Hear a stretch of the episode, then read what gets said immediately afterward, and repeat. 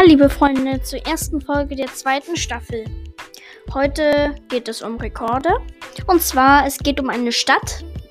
Und es ist die Stadt mit den meisten Einwohnern. Das ist Shanghai an der chinesischen Nordostküste. Und mit 24,3 Millionen Einwohnern ist es die größte oder einwohnerreichste Stadt der Welt. Äh, größte Stadt, das weiß ich jetzt nicht, ob sie das ist, aber Einwohner hat sie auf jeden Fall am meisten.